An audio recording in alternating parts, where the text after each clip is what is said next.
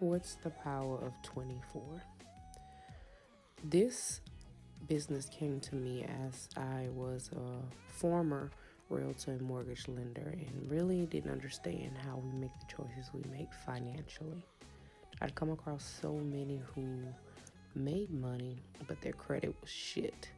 They either had a lot of money and a low score, or they had high scores and no money. And it really was something that affects over 26 million Americans.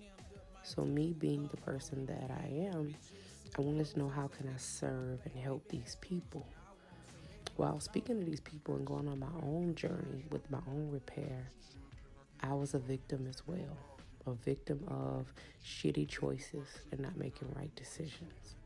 So I decided that within my 24 hours, I was going to be the most powerful being I could be. After all, God created us in His image.